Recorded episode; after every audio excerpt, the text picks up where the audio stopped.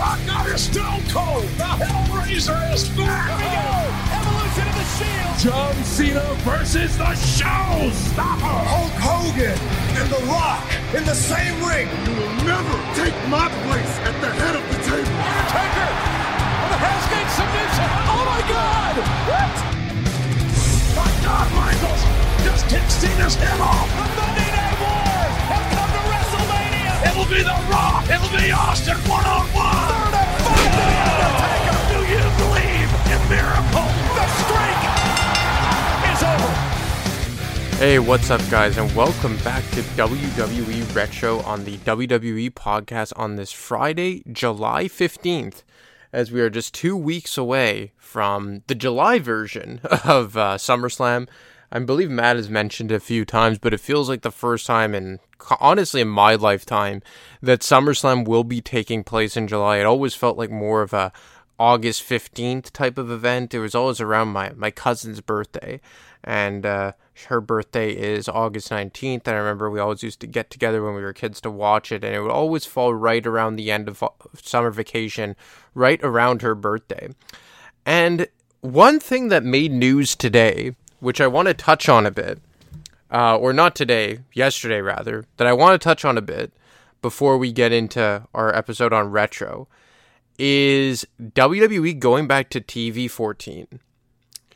That is massive news, and I actually think Matt and I had covered it back when, before we changed, we brand, rebranded our Monday show to the current state of W W E, and we talked about what if, and I think we had talked about what if W W E ever went away from T V P G. And this is something I never thought, or Matt ever thought, would be possible.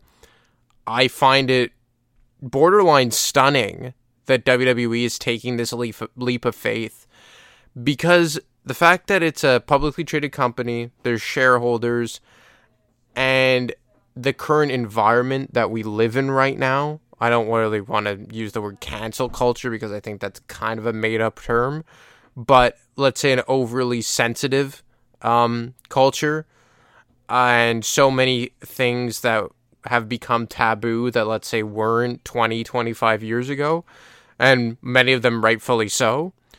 I never thought W W E would plunge back into more of a mature product, and that they would continue to play it safe with T V that was mostly geared for children, T V that was suitable for anyone eight years old and up to watch and consume on a week-to-week basis. Now, even though they're going to T V fourteen, does that does that um, mean, at least to myself, that they're going to start having bra and panties matches again and objectifying women and, you know, having uh, tag teams come to the ring known as the lesbians, or not tag teams, just wrestlers or performers known as the lesbians? No, of course not. There are certain things that I don't re- expect to return that we saw on W W E television twenty, twenty-five years ago when it was geared for a mature product and it was T V fourteen, because those are things that I don't even think really have to do with being mature. I just think it's kind of being juvenile, obviously. Like, I don't think it's funny objectifying women. I don't think it's good television objectifying women. I think that as a, as a society, we've kind of moved past that, and for the better. But I do think that it's going to come in a way that just more mature content, more mature storylines, maybe less of slapstick humor that is meant to make ten-year-olds laugh, or, you know, maybe they don't do this exactly, but things that are kind of on the same level as fart jokes, or, you know, running single file after the twenty-four seven championship, or let's say like the Viking Raiders, or the um, or Otis eating, you know, food, and because they're on the heavier side of life, or just anything like that, food fights. I think those are things that we may go see by the wayside here. And maybe in matches we'll see a bit of blood. Obviously, A E W has pushed the envelope a lot in that regard. Almost too much so on some sometimes, specifically John Moxley, who I think it's kind of like getting to a point of a law of re- diminishing returns. But I'm really interested to see where W W E goes with this and how much their product could improve. Because I'm not going to lie, ever since WrestleMania, I don't think it's been too good. I think that unifying the World Championships and putting it on a part-time guy in Roman Reigns has really hurt their product. And that isn't really uh, the, like directly correlated to it being T V eight or going to T V fourteen. That's just, you know, creative in general and his reduced work schedule. But now with them going back to T V fourteen, I wonder if that opens things up here to really dive into new ways to attract audiences. Because, you know, I know many people, let's say my father-in-law, my brother-in-law, my dad, several of my friends, who used to watch wrestling back in the late nineties, early two thousands, and always talk about, like, ah, you know, it's not the same as it once was. And I don't think, like I said, it's going to go back to exactly the way it once was. But when they went to P G eight, they lost a lot of their classic fans. Because I don't think people realize it, but, like, it used to be, you know, not frowned upon as an adult male to, you know, consume Monday Night Raw or SmackDown. You know, back in the late nineties, early two thousands, I think their biggest demographic were males seventeen to thirty-five, if I'm not mistaken. You know, my dad fit in that mold back in those days, give or take, maybe late thirties, but right around that age bracket. So I'm really curious to see how this unfolds for W W E, and I wonder if the Vince McMahon um, investigation has anything to do with it, that they're just trying to throw a Hail Mary, or by they I mean Vince McMahon more specifically. Is he trying to throw a Hail Mary to get people back watching? Maybe people have tuned out because in protest against him, or maybe they just want to get W W E back on the on the uh, mainstream media. I don't know. I have no idea what brought this upon. But there are certain guys here that I am really interested in, interested to see work in a non-P G environment. And at the forefront of those, I would say Roman Reigns and Seth Rollins. Two guys who are have arguably been the face of the company for the last five, six, seven, eight years. And two guys who are heels at the moment. Roman Reigns, obviously the undisputed champion. Seth Rollins, arguably the biggest star on Monday Night Raw right now. I'm really curious to see how these two work within the confines of P- of T V fourteen. That's going to be really, really interesting to me. And another thing is, is I'm really curious to see how the women's storylines are developed. Again, not in any way to suggest that they should go back to bra and panties matches or objectify them or sexualize them in any way.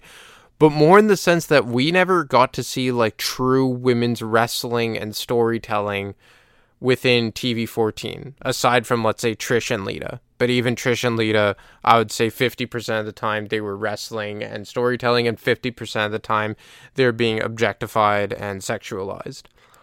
So, I mean, I'm curious to see, like, the likes of Bianca Belair, Rhea Ripley, especially Rhea Ripley with her new character part of, um, I almost said the Ascension, Judgment Day. When Charlotte returns, Ronda Rousey. Like, these are all women that I think are true superstars. And I'm really interested to see how they work in a non-P G environment. Because, like I said, aside from, like, the odd program here and there of, let's say, Victoria versus Trish or Trish versus Lita, something like that, I'm they never really got a true run within T V fourteen in it within a T V fourteen landscape. So it's going to be very, very interesting here to see how the women operate. And last and certainly but not least, how long is this going to last? You would have to imagine that they're going to give this at least a several year run, because it would, I don't think W W E is a company that would admit to failure in short order. And I think that this is going to be something that they really explore for a decent amount of time here. Because you have to think that something is going on behind the scenes, that they're losing money or losing ratings or something. Something is going on for them to have done this. It's not just them after fourteen years saying, you know what? all those twenty to thirty-year-old guys, they have a point. Let's go back to the way it was. Something must have broke behind the scenes. Something must have come to a head behind the scenes. And I am very interested to see how this all plays out. And I'm interested to see how many people, even within my personal circle, double back on W W E and give it a new chance. It's fourteen years. This is a fourteen-year in-the-making return for T V fourteen. And you think about all the things that went down since the last time that they were T V fourteen. The Rock's return, pretty much John Cena's entire run, Randy Orton's almost his entire run, The Shield, all that. It's crazy how many things have gone on since this company was T V fourteen. And it's going to be very interesting. But enough about that. I'm sure I'll talk about with Matt this coming Monday on the state of W W E. But let's get into retro here. As last week we talked about the rise of John Cena to the main event. And this week we're going to talk about the rise of Dave Bautista to the main event. As his career, at least in the early stages, kind of ran parallel to John Cena on Monday Night Raw while Cena was on SmackDown. And Batista really got his feet wet in W W E. And I'm not going to talk about Deacon Batista when he was Reverend Devon's henchman. But when he joined Evolution.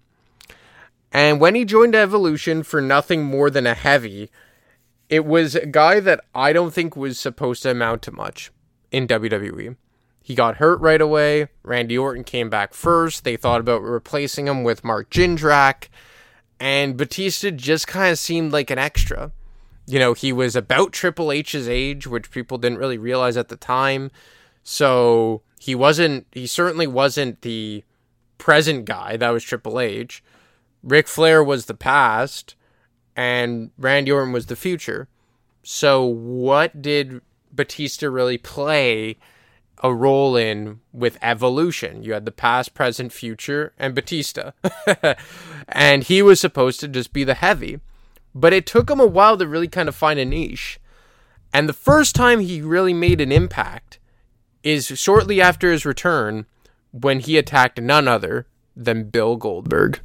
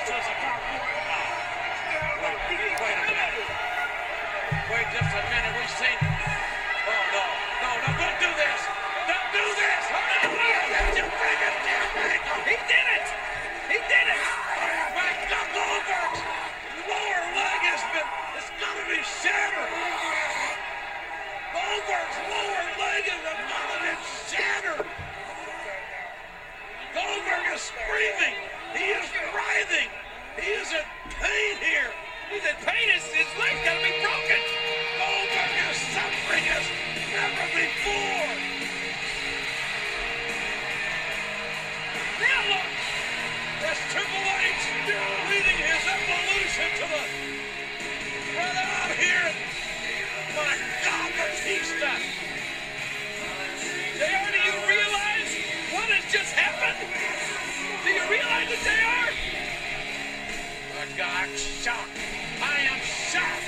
These nuts have just collected one hundred thousand dollars from teams that have just collected on the bounty. Evolution guaranteed it. Over to the puppy, completely destroyed. Batista has taken out Goldberg. Goldberg is...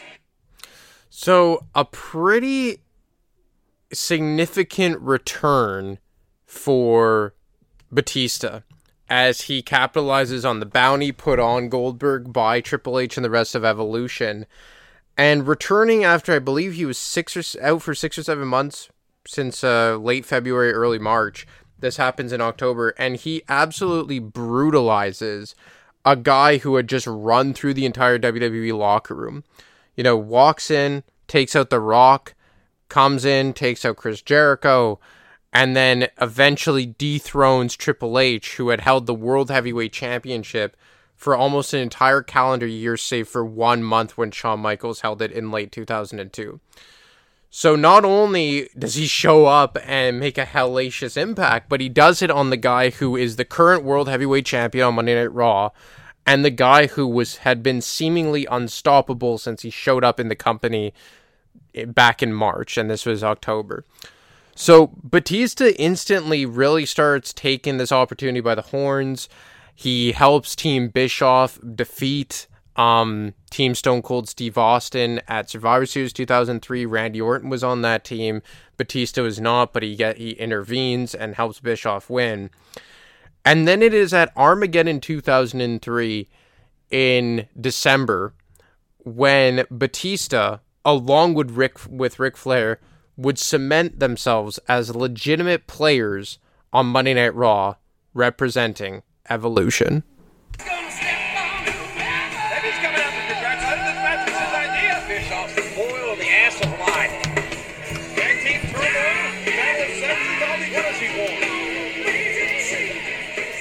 In order to win tag team turmoil, you have to go through all of the teams. And there is one team who has yet to compete. What? Ladies and gentlemen, allow me to introduce to you Batista and the Nature Boy, Ric Flair! What? What the hell is this? I thought there were six teams in tag team turmoil. This will be the seventh team. And the division has literally been decimated.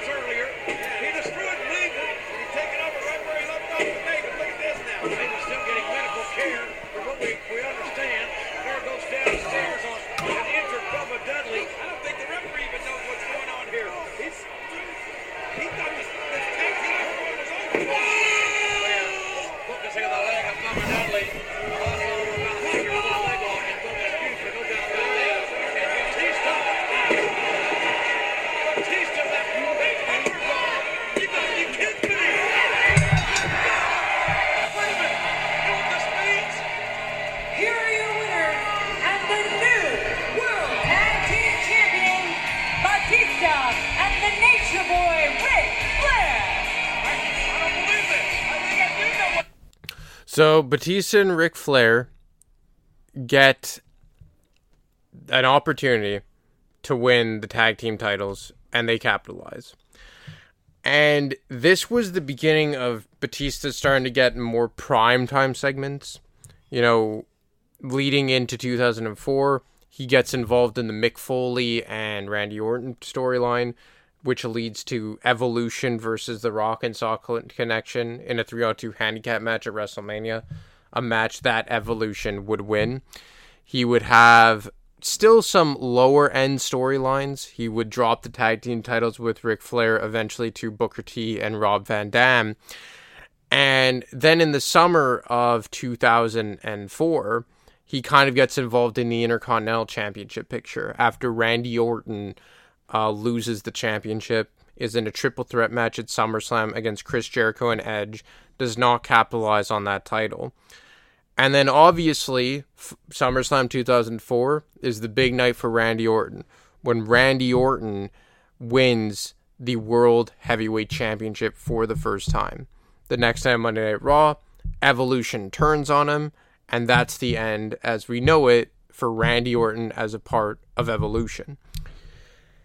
Unfortunately, the plan for W W E was to have Randy Orton be pushed as the top-tier babyface over on Monday Night Raw did not work out right away, by any stretch of the imagination. It totally flopped. So much so that he dropped the World Heavyweight Championship at the very next pay-per-view back to Triple H at Unforgiven two thousand four. So, this is where W W E was left kind of back at square one as to where they were in, let's say, two thousand three post-Goldberg, where they could not find a true top, consistent, sustainable babyface to contend against Triple H. Goldberg had now left the company. Chris Benoit's title run was run and done. Randy Orton flopped as a babyface. So you still had an open spot there for someone to step up to Triple H. And organically, and I truly believe that this was organic, people started to get behind Batista. Slowly but surely, people started to really get behind Dave Batista. And it was something to be seen, and it was slowly starting to happen as we creep towards Survivor Series in around two thousand four, in November rather. And you could just sense some of the tension starting to rise between Triple H and Batista, and W W E testing the waters on how the fans would receive such a program. I barely walked out of there with a world title, so don't tell me about you having my back. Come on, come on. No, Rick, you know what? I'm not going to calm down. He's here for one reason. At Survivor Series, I told you, make sure we won. That didn't work out too well, did it? No. And then I very slowly explained to him so that he could understand it. Easy.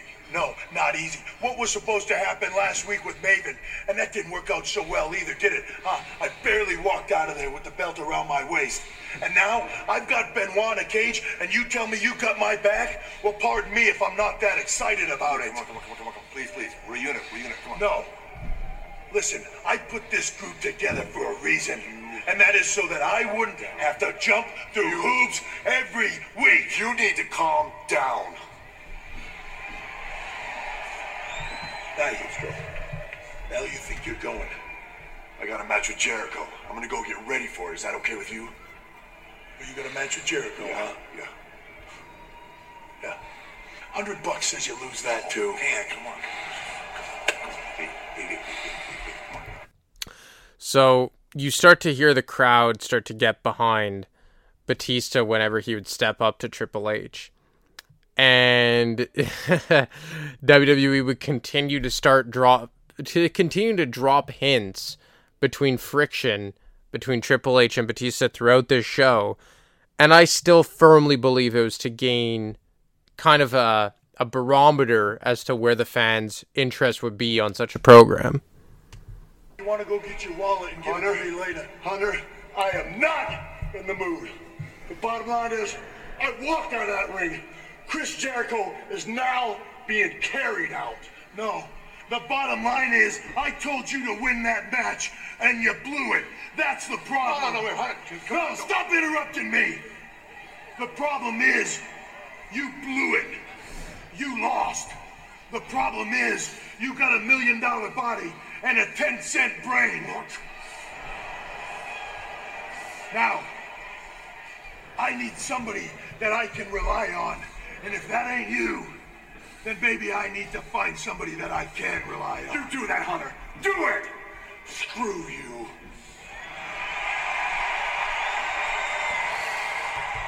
And there's the reaction again. You could feel that people were starting to get behind Batista organically every time he stepped to Triple H. Eventually, the World Heavyweight Championship would be vacated. and it would end, it would go to the Elimination Chamber match at New Year's Revolution in January of two thousand five for the vacated World Heavyweight Championship. A match that included Edge, Chris Jericho, Chris Benoit, Randy Orton, Triple H, and Batista, H B K, the special guest referee for the vacated World Heavyweight title. And they came down to Orton, Batista, and Triple H. And there was a part of that match where Randy Orton hit the R K O on Batista. And you could see Triple H was able to get up to save him. And he sat back down in the corner and let Orton pin Batista for the one, two, three. So by the time you get to the Royal Rumble oh five, this had been going on and brewing for like two, two and a half months. And when it finally came down to Batista and John Cena, there was an overwhelming desire for Batista to get the victory. I, I think that is fair. But it doesn't really matter what you and I think. Yeah, you're right about that, but I don't know what's much. See the fight out of this. So it's down to Cena and Batista, the final two. The match is... Yeah, yeah, yeah. Come on, John! Cena going for the F U, but not to be. No, no, Batista! No, oh, Batista! Oh, overpowering John Cena! No, no, no, the Southern Buster! No. Batista beats Cena! Batista, the exclamation point! The winner of the Royal Rumble match! Batista! It was not without controversy! But by God, we know now who's going to the main event at WrestleMania ten! No doubt about it, Batista's going! Great Royal Rumble, great matchup! And obviously that was the Royal Rumble that Vince McMahon tore two quads en route to the ring to deal with a, um, with, uh, you know, the confusion of both of them going out at the same time. But this was like that, the ending to that Royal Rumble was kind of a microcosm of where W W E was going with it coming down to John Cena and Batista. And Batista getting that victory, you really felt that it was brewing now, that it, they were on a collision course, Triple H and, and Batista. And they teased for a while. Batista was going to go to SmackDown. J B L tried to run him over. And they really teased that, hmm, okay, is Batista going to go over to SmackDown to face J B L? And then it came down to the night for the contract signing between Triple H and Batista. And that iconic shot of Triple H telling Ric Flair about how he set up uh, that whole incident where he bought a limousine, he bought put horns on it, he put the J B L logo on it, and made it seem like J- Batista or J B L was out to get Batista just to get Batista over to SmackDown. The camera pans out, and you have the iconic shot of Batista listening around the corner to Triple H confess to all of this. And that's when, when it came time for Batista to make his decision as to what champion he was going to face, the three, four-month waited anticipation was coming to a head. We owe it to ourselves. We owe it to the world. You and I, to walk that aisle with the nature boy Ric Flair, side by side, owning this business. Doesn't seem like a difficult decision to me at all, Dave. It really doesn't. And I've got a feeling you know what you want to do, big man, don't you? You know what you want to do.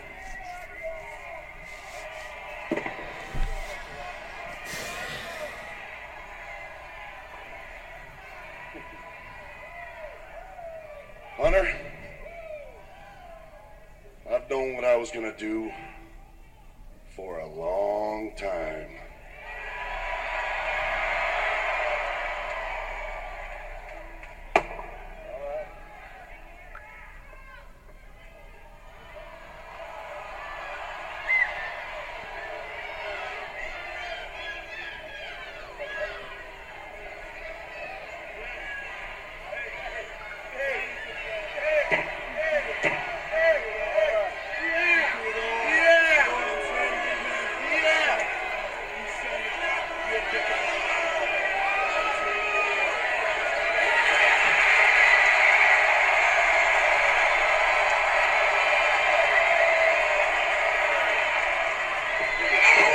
Batista! What's he doing? What is that?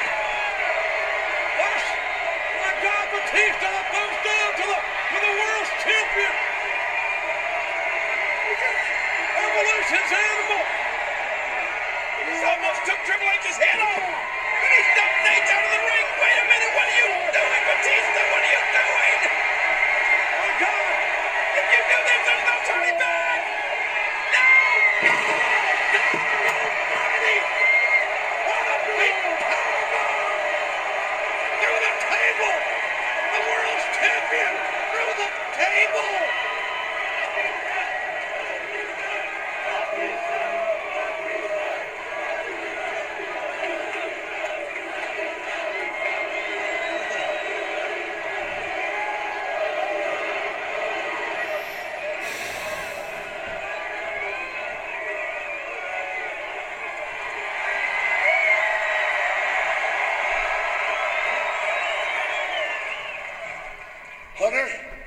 Staying right here on Raw. And at WrestleMania, I'm taking the World Championship from you. What a deal it's done! The untamed spirit of the animal known as Batista has made his decision. Batista will stay on Raw, and Batista will go to WrestleMania twenty-one. If the deal is set in granite, Batista will come for the world title against the game. And it's going to happen at